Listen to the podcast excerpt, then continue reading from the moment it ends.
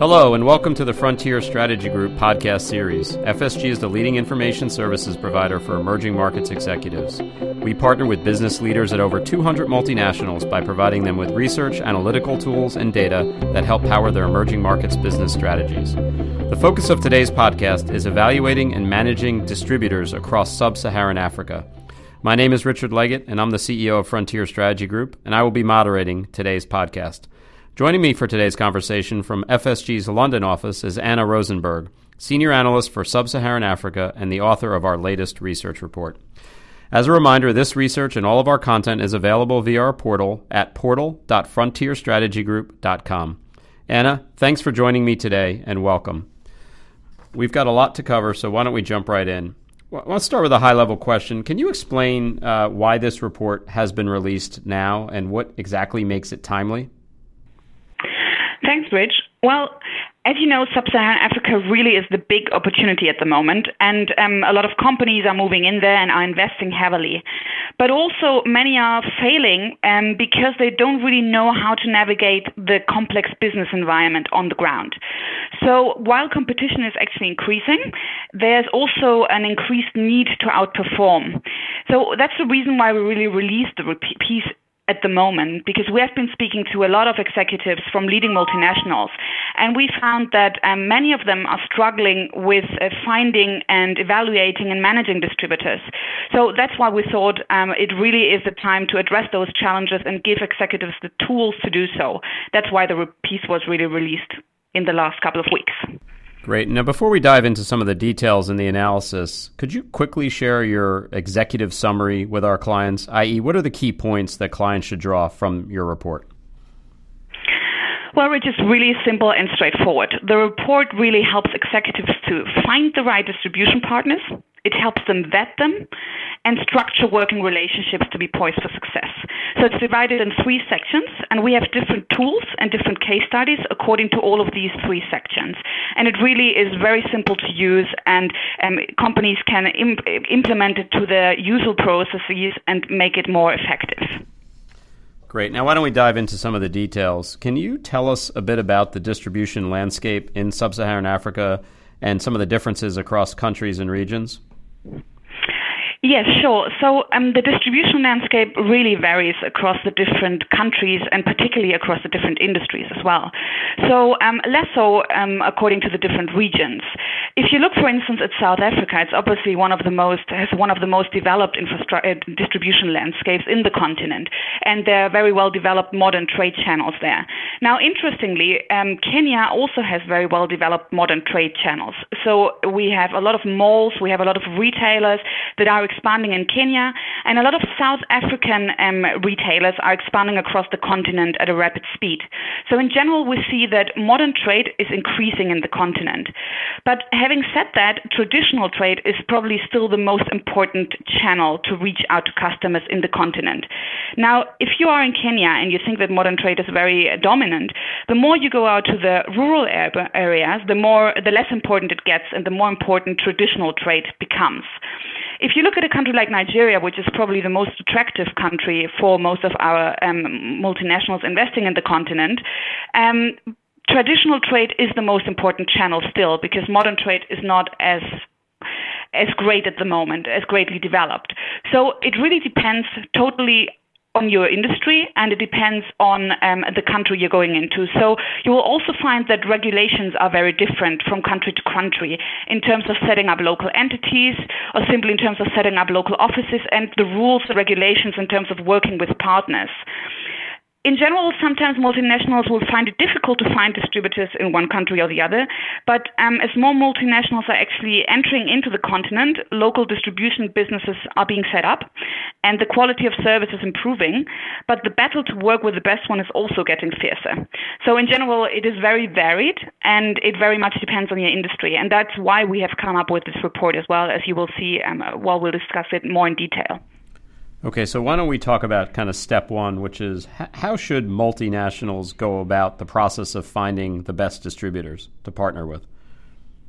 Okay, so um, basically, as I just mentioned, the realities of distribution vary according to the industry and according to the countries. So companies have to do a thorough analysis of the market to understand the distribution landscape. Often multinationals come to us and, and say, okay, so how do I actually find a distributor? How do I work with one? And they want an easy answer, but unfortunately, there is no easy answer if you want to do business in sub Saharan Africa. You have to do your homework, you have to invest in primary research, you have to go down there and walk the market. And and, and really understand the distribution landscape. And that's why what we've done in this report is we've given executives a question catalog that helps them analyze the distribution landscape. I'll, I'll mention a couple of questions in there. So, um, for example, how is the distribution typically structured in my industry? This is a question you have to ask yourself when you when you look at a country like Nigeria. Or what are the regulations for market access, working with local partners, and setting up offices on the ground? Or more importantly, actually, are there any groups that dominate the distribution market and could make it difficult for me to enter the market? And uh, who are the main players in the country? So you have to ask those questions for your specific business. Because if you don't do that, it could happen to you like it happened to uh, one of our clients who wanted to go into Nigeria and um, was working with one of the best distributors there, in fact, and was then really unhappy with the distributor and fired the distributor because they didn't get the goods into the market because the goods were stuck at the port. So after firing the distributor, this uh, company decided to do it themselves. But then they realized that they couldn't get the goods out of the port and that the actual problem was the port and not the distributor. So, for you to understand those challenges, you really have to understand the market, and that's why you have to analyze the distribution landscape. And we help companies do that by uh, giving them a question catalog, but then also we have a couple of tips and tricks how you can go about finding a distributor if you if you need other other resources. So a very simple method is to simply look in traditional paper-based directories directories such as Yellow Pages, because often in, in markets which are not as internet savvy, um, you will find a distributor advertising there. So very simple, a very simple step, a very simple idea, but very effective in some markets. Great. Now let's uh, let's talk to some uh, examples. Um, can you give us a, a couple of examples um, as to how your analysis showed leading multinationals structuring their distribution in sub-Saharan Africa? Sure. Um, let me give you um, Unilever as an example they basically divide their distribution model between general trade and modern trade and their distribution network is defined by the number of customers in the market, particularly by the number of shops. So, for example, if there are 100,000 relevant shops, and Unilever wants to make sure to reach 75% of them. So what they do is something called outlet mapping that allows them to work their way down from the number of outlets to determine how many distributors are needed to reach those outlets. Another example is um, Coca Cola, for example. Um, as you know, Coca Cola works based on a franchising model. They produce the syrup that is then sold to the bottlers who do the rest to convert um, the Coca Cola bottle into a finalized product. So, um, what they found is that because of the infrastructure challenges in sub Saharan Africa, they couldn't necessarily distribute across a wide geographic area. So, what they did then is that they came up with a very clever idea. They basically set up um, so called manual distribution centers, which are in some remote areas but are still accessible by road. So basically, the bottlers serve them with Coca Cola bottles, and then you have a lot of local sales representatives coming in and getting the Coca Cola bottles and uh, carrying them around on their back or on bicycles, on donkeys, and making sure that the Coca Cola is really widely distributed across the continent. These are just some examples from um, the consumer goods sectors, but we have other examples in there from, from other companies in other sectors. So executives should really read the report. Great. Now let's talk to the the process of due diligence. What what what should companies and our executives do in terms of uh, due diligence, and, and keep in mind when they're vetting their distributors? Well, I think that the most important uh, thing really is to manage expectations. companies may not find the ideal distributor they would like to work with. As often as I mentioned earlier, they simply do not exist. And also, um, assessing a distributor may not follow all global company standards, as the criteria are often not even applicable. So many successful multinationals operating in, in the continent um, place much greater emphasis on personal relationships, on the personality, the drive, and the ambitions of the business owner, even if the distributor, for instance, doesn't have so much experience. So, um, realistically, companies have to focus on finding the best possible fit, not the perfect fit, but the best possible fit. So that could mean that you start working with a distributor in Uganda who actually is uh, specialized in distributing tires, but he might be a very good distributor and you could be working with him. So it's really about thinking out of the box. And um, then when it comes to the actual vetting, as the information is limited, companies need to account for a longer vetting period than in other markets. And during the vetting process, companies should invest resources in building relationships and trust with potential partners because this will not only allow companies to evaluate the business owner, which is very important in a market where business decisions really come down to personal relationships, but it will make also um, it will also make it much easier to get crucial information out of the potential partner. So again, we have provided a detailed question catalog in the report that helps companies to vet distributor according to criteria which are specific to the African markets.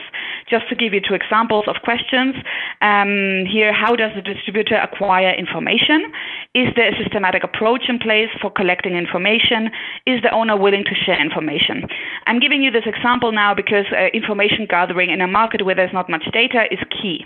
Another question is, does the owner have good relationships with potential buyers or customers? Customers, and important contacts.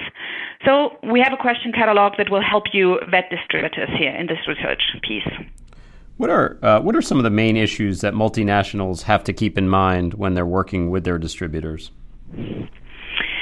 Well, what we find, Rich, is that all multinationals work with distributors according to three criteria or three issues: incentivizing them, monitoring them, and supporting them. But unfortunately, we realized that those three issues are not really aligned.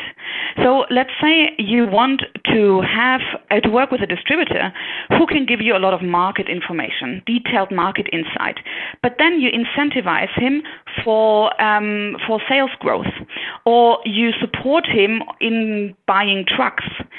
So that isn't really aligned to the capability that you want, which is market information. So what we realized is that those three things have to really enforce each other in order to be effective. So if you want market information, you should incentivize your distributor according to the quality of market information that you receive. You should monitor him according to the market information that you receive, and you should provide support for that, such as providing primary research, providing someone who is actually on the ground with you collecting data, or also providing technological tools that help you provide that market information. So we really think that if you work according to this cycle, you can um, be poised to, to, to outperform with your distributor and build the capabilities that you need. If I can, I'd like to explore each of those three uh, categories a little bit further incentives, monitoring, and support. Uh, as it relates to uh, specifically sub Saharan Africa. So maybe we start with monitoring, since that's the first one you cover in your research. What, what best practice insights did you uncover during your analysis that you can share with our, with our listeners? Well, um, thanks for asking this. Basically, most multinationals um, which are successful in the continent all told us in, in, in surveys and interviews that the, it's crucial to have either a local presence on the ground and to maintain a very close line of communication with a distributor because that's crucial in an environment where things are basically come down to personal relationships. And um, what that means is that if you have a local presence there and, free, and, and have frequent communication with your distributor, you can first of all increase your distributor control. You can gain a greater understanding of the market, which will become beneficial once you go direct or you want to expand in the region. Um, you can also be directly involved in building the distributor capabilities and in building um, relationships and distributor loyalty. Now, why this is also important is that many distributors face problems with liquidity. And that is often a problem for them, but often it's also caused by them. So um, it happens that, for instance, in the first two years of a working relationship, a distributor would go and um, divert funds for other projects, such as building a house or distributing SIM cards. But then um, he doesn't have money to, to do his core business activity. And this is something that a multinational can only prevent by really staying in close personal relationship with a distributor. What about uh, in, what about incentivizing? Should we turn to uh, the second topic? Yes, sure. So um, companies with successful operations in the continent again understand that supporting distributors in building their business is an incentive that will ultimately add value to their local operations. So, apart from monetary incentives, popular incentives in sub Saharan Africa include things like branded cars, vans, refrigerators, or materials to decorate and paint the outlets with the company's logo. That's important because often the, the outlets are very bare and don't have much decoration, so you can really add value and at the same time get visibility. Also, advertising in local media with the distributor's name to give the distributor visibility. Then there's a lot about rewarding um, the distributor in front of peers because there many countries in sub-Saharan Africa there's a lot of upward social mobility, and distributors will be very pleased and proud to show that they're actually working with a multinational, and that can be in itself incentive enough because that means that if you work exclusively, for for example, with Unilever, um, your brother or your cousin might be able to set up also a distribution business and work with another multinational. So those are incentives that are, are very attractive in the in the continent. Great. And then how about the third category of support? What what what best practices did you uncover there? Well, supporting is probably the most important category of them all, and it goes really hand in hand with incentivizing distributors. Um, because it means that distributors can build capabilities and increase their performance. And the support should be based around training. That means educating the distributors on issues such as how to run a business, uh, compliance as well, on, on financial issues, all kind of education, but also educating customers. So let me just give you an example um, in terms of educating distributors. So Diageo, for example, provides um, training to their distributors in general, in general general management, in finance, in credit control, in compliance, in ethics, and also in sales. Now, when it comes to um, educating your actual customers, now this is quite interesting because many multinationals find that um, better educated customers are better customers. Um, so, for instance, um, Procter & Gamble, what they do is they combine the um, educational process with the sales process. So they employ nurses as sales representatives to go into local schools, into local clinics, and teach mothers how to use nappies and tell them about the health benefits of using the nappies. So really what they do is they work with the distributors to provide custom education as well. And that is really very beneficial. Now, um, the next issue that companies should be supporting is commercial. So that means financial support, it means sharing market information, but also building marketing capabilities. Now, for example, DHL helps distributors to get better prices on trucks by negotiating high, higher quantities for various distribution partners, and it also helps his, their, their distribution partners to get credit to buy those trucks. And crucially, a next line of support has to be around the actual execution on the ground because there are all the logistical challenges and there are um, challenges in terms of crime, corruption, counterfeiting. It's really important that multinationals help the distributors navigate those challenges on a daily basis. So many multinationals, what they have actually done is they have built infrastructure. Now that sounds like uh, something uh, very difficult to do, but in fact, uh, for example, SABMiller have built roads. They have paved roads so that the distributors can actually go uh, to their plants. Um, also, Vale have built rail lines to be able to serve their mines. Um, of course, many telecommunications companies do that on a constant basis. Then um, now let's look at an issue such as um, how do you deal with counterfeiting? Merck Serono, a healthcare company, they, they lost 75% of their entire turnover in 2009 because of counterfeiting in Nigeria. So what they did is they collaborated with the distributor and they invented an SMS system that allows customers to check if the purchased medicine is counterfeit or not. And um, basically, a sign is glued onto the individual packages that, once scratched, allows the customer to send a free SMS to a number to receive an immediate verification of the product. And then Merck Serono recovered 90% of its business. And I think this really is a prime example of collaborating with your distributor to, to do something that, to help the distributor navigate challenges, which is of immediate value to yourself. Thanks, Anna. We, we, we're starting to bump up against time, and I know there are much more detailed case studies in the body of your report. But I did want to cover one last topic, which was in your report, you also discuss uh, FSG's distributor gap analysis, which, as you know, is part of our broader channel optimization collection. But I thought it would be interesting to, uh, if, if you could elaborate a little bit on this gap analysis, uh, specifically around sub Saharan Africa and what it allows companies uh, to, to effectively do. Well, basically, this analysis is really helpful for um, companies to evaluate the distributor capabilities against the needs of, of their business. For example, let's stick to the to the example that I mentioned earlier about information sharing. You can say information sharing and market information is very important for you, so you can score that quite highly. You can score it at seven, for example, and, um, and then you score the distributor capability, and you see that the capability is very low. It's just one, and you see that there's a gap of six. And that's for you to decide how to close the gap. It really helps you identify the gap according to your needs and the distributor capabilities. And then you can look at that over the time and see if the gaps are closing or how you have to approach, change your approach so that the gap is closing. But you can also see if it's not closing and if it's time to actually terminate the distributor relationship. It really should be part of companies' annual evaluation of distributors, this um, distributor capabilities gap analysis. Yeah, and that's something that we're able to help with uh, our clients, not only in helping them execute that uh, that diagnostic, but also su- suggesting best practices and uh, and prescriptive solutions. So, um, Anna, th- thank you very much. Um, as a reminder, this report is part two of FSG's research on outperforming in the EMEA region. As growth is cooling across the uh, EMEA region, companies can no longer rely on natural market rates of growth for performance. Instead, uh, executives must allocate resources more wisely across their portfolios, and they must achieve best in class execution in their priority markets. And this analysis is clearly aimed at helping achieve those two objectives.